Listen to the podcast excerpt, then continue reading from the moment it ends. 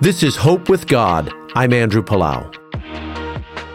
The day I walked into the orphanage to bring home my daughter, Sadie, she had no idea that I was coming.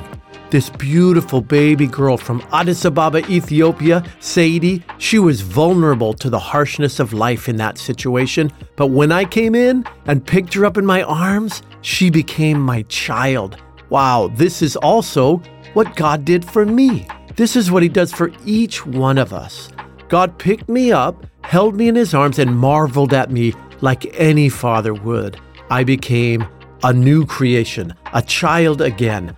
How does it feel for you to consider that God would hold you safely and securely in His arms, that you can rest safely in those arms? When you give your heart to Jesus Christ, God becomes your Father, and you, His beloved child.